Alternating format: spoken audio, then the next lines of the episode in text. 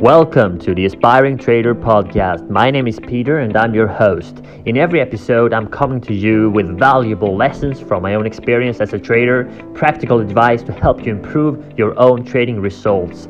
Subscribe, enjoy, and please take notes. Hello there everyone and welcome to this episode. So the, today's topic is how to place your stop loss correctly. So to begin this episode, we have received a lot of questions actually from our first episodes, and we are very thankful for that. I truly, truly, truly appreciate all your questions and all your inputs. Everything we do here is to help you become a better and more informed trader in the Forex markets. So my name is Peter and I've been trading Forex markets since two thousand seven. So I have a few years under my belt, right? And I have to tell you, because on the website we have some, you know, uh, story, we have some background, we have a few words of how my story actually began. But I have to tell you very, very shortly what I actually did. So back in two thousand six, two thousand seven, that's when I started to learn trading myself, right? So I started out the usual way, I guess, by reading online. And back then, two thousand seven, there were lots of information online, uh, not close to as much as it is today, but enough to make you confused, right? So I see that's uh, that, by the way, is one of the bigger problems today. It's not a lack of information today for new traders. It's more that the information out there is not good, right? It's not correct. It's not relevant. And most of all, it has never worked. So the people who give out the information don't actually use it themselves. And that's a big problem, right? So today I have a topic for you. It's how to place your stop loss correctly. Uh, it may be, you know, a hurtful topic for someone, because if you have, like me, right? Right, went uh, went the road from new to uh, to beginner to intermediate to pro, uh, let's say, right?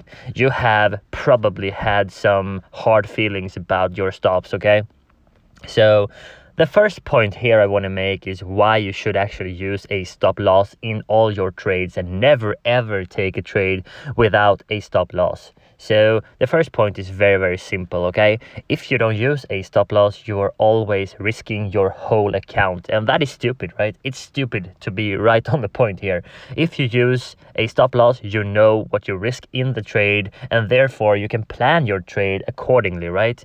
A serious trader always has a trading plan, a set of rules with a percentage of risk maybe, or a cash risk that you are willing to take in a trade, right? So you can do the same thing over and over and always have the same, uh, how do you say it? I don't know. Always have the same, you know, environment when you take the trade. You risk the same amount, you risk the same percentage, you always do the same over and over. And that's a big part of being a consistent trader. So the first thing, of course, is why use a stop? Well, you have to, because if you don't, you're opening everything up to take emotional decisions, right, along the way. So when you do place a stop loss, it means that you plan your trade well, and you know exactly how much you're risking in the trade before you actually take it, right? And in my opinion, that is the correct approach to trading. So the next thing is how. And this point is very, very, very simple for most of us, because if you haven't placed a trade, you know that most brokers use the MetaTrader four or five platform these days. Yeah, some of them have CTrader, and some of them have their own versions of online trading platforms, right? And I would say that most platforms today, if not all, allow you to place a stop loss uh, when you actually place your order. So you don't have to do anything special. There's no hidden functions. Uh, when you place your order, your pending, your buy stop, sell stop, sell limit, buy limit, uh, or market order, uh, you can place your stop loss order at a given price Uh, right away. And that is also how you do it, okay? So you do it when you actually place your order.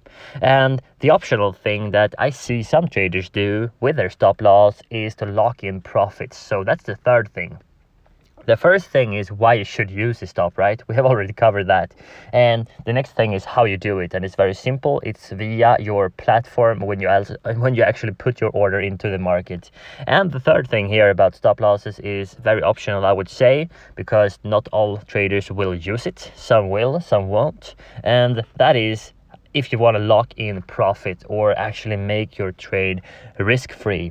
So the way you do this is to place a stop loss at the beginning of your trade, as every trader should do, but instead of having a take profit order or closing your trade in profit when you have reached X amounts of pips or X amounts of percentage win, you will actually move your stop loss into the positive territory. So if you're if you're in a buy trade, for example, you will move your stop loss be uh, above your entry, right? So let's say that you entered euro U S D at one twelve and the price has spiked one hundred fifty pips. Maybe you move the stop loss to one thirteen. So when you have done this, right, there are two cases that can happen. Either the market turns and goes down to your stop loss and you get stop out, but with a win of one hundred pips, and I believe that would be great, right? Uh, the other way this also can turn around is that the market continues to move up, and then you will probably uh, continue to, you know, trail the price with your stop loss. So as you can see, if you actually use this, if you use the stop loss to lock in profits, it will take uh, and and demand a lot more of your time, right? You need to be there. You need to be able to uh, to be at the computer or wherever you you you use you, you you use your platforms, right? To move your stop and put it where it should be. So optional in every way, I would say. Uh, also, it's a very very potential uh, tool to use if you want to ride big waves and make your trades risk-free. So not for everyone, but for someone, right? Uh, me, myself, I'm more of a consistent trader. You know, when I take a trade, I want it to be either one or two. So it's either a stop or a take profit. Uh, I don't, you know, move trades around. I don't, I, I don't touch them when they are open. So when I place a trade, Uh, I know from the start what I risk and where I'm going to take my profit, and that also limits down the number of choices and decisions that I have to make on every trade, and that has been, you know, important for me. So the next thing here, and also the last thing, right, is the logic and how to actually think about placing your stop. So Uh, we all have, you know, our strategies, right? And I trade uh, price imbalances created by institutions uh, when they inject capital into the markets. So if these zones are returned to, I will buy or I will sell, depending on if it's a supply or demand zone, right? That is how I trade.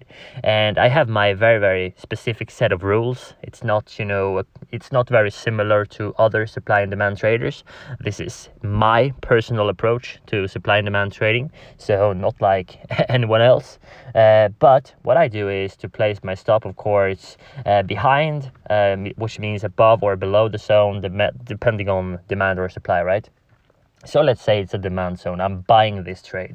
Uh, then I will place my stop loss underneath the zone, right? So if the price enters the zone, I buy, and there are no reaction, the price goes through the zone, drops below, then my stop loss will get hit and I will be taken out of the trade, which is exactly how it should be, right? Because if the market doesn't turn where I believe it's going to turn, my theory, right, then I don't want to be in the trade because the market didn't react like I uh, like I foreseen or like I wanted it to.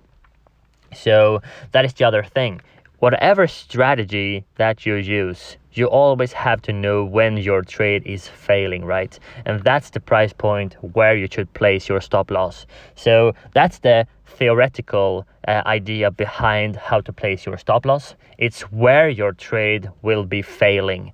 So if you're trading zones, for example, or uh, or support and resistance, I don't know what you trade, right? And it doesn't matter. Uh, but what you have to figure out is, where does my trade fail? Because what you don't want to do is to get yourself in the situation where you open a trade, you haven't play a plan for your exit, and you let all your emotions during the trade decide for you. That is is the worst thing you can do. It's a situation where no trader ever should or would be if you actually plan accordingly. So these four points that I have brought up here today are very, very important. I hope they help you uh, to think better about stop losses, because it is a very important tool and no trader should be in the markets without them.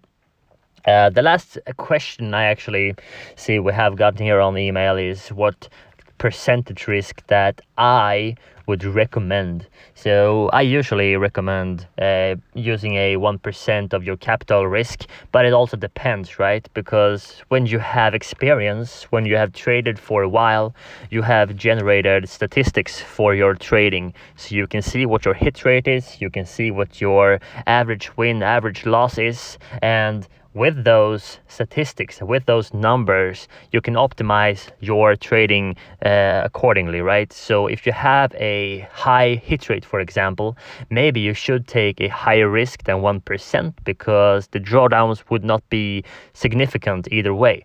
And if you have a lower hit rate, but a very large average win uh, versus average loss, maybe you should be in the one percent or one point five percent area, right? You should do all your decisions based on facts and statistics and not emotions and books or whatever you see on the internet, right?